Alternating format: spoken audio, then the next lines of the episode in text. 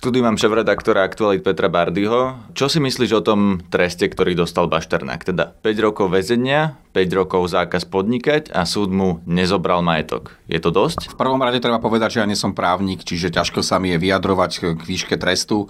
Na druhej strane ako novinár to môžem okomentovať v tom zmysle, že Bašternák sa už v minulosti dvakrát priznal a snažil sa olutovať e, tú neoprávnenú vrátku DPH vo výške 2 miliónov. Prvý raz to bolo e, v, vo februári tohto roku, keď sa pokusil dohodnúť na, na účinné lútosti. Tomu neumožnili policajti ani prokuratúra. No a dnes na súde vlastne druhýkrát priznal, že to urobil neoprávnene a olutoval to. Čiže pravdepodobne súd e, prihľadal aj na to, že sa k činu priznal. Veríš tomu, že Bašternák naozaj pôjde do basy a bude tam 5 rokov? Lebo teoreticky ho môžu pustiť po 2,5 roku za dobré správanie. Tam ešte treba povedať aj to, že sa môžu odvolať obidve strany.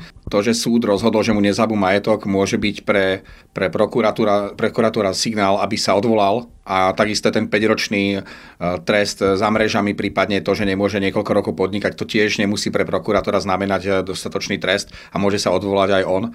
Na druhej strane sa môže odvolať aj, aj Bašterna, ktorému sa môže zdať, alebo jeho zástupcom právnym, že tých 5 rokov je veľa. Čiže dnes by som ešte nehovoril o tom, či ten trest je adekvátny a koľko bude sedieť vo väzení, ešte by som si asi na to počkal. Skôr to, či je ten trest dostatočne odstrašujúci pre ľudí, ktorí chcú podnikať podobným spôsobom ako Bašternák, teda s vrátkami DPH, rôzni podvodníci a podobne. Dnes už je podstatne komplikovanejšie robiť s vrátkami DPH, ako to bolo v tom čase, keď e, Bašternák robil svoje najväčšie biznisy týmto spôsobom, alebo keď, keď Kočner podobným spôsobom tiež vyťahoval peniaze zo štátneho rozpočtu, rozpočtu. Čiže dnes už je to naozaj mimoriadne komplikované. Myslím si, že až nemožné, až nemožné, aby sa niečo podobné opakovalo.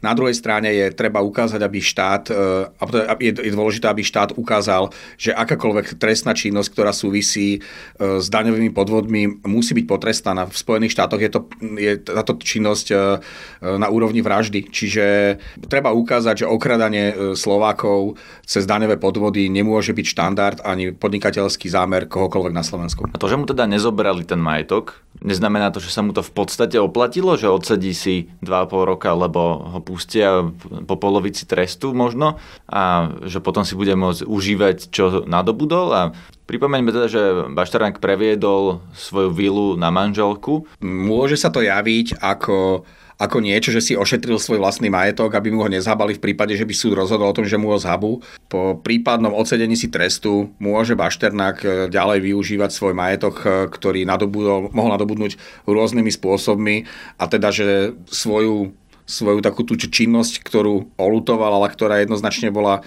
porušením zákona, že si ju vlastne ošetril. Že za 2,5 roka vo vezení bude do konca života veľmi bohatým človekom. Takže sa mu to oplatilo. To musí vedieť on povedať. Ja si neviem predstaviť, koľko peňazí by mi museli ponúknuť za to, aby som si išiel sadnúť do väzenia čo i len na mesiac.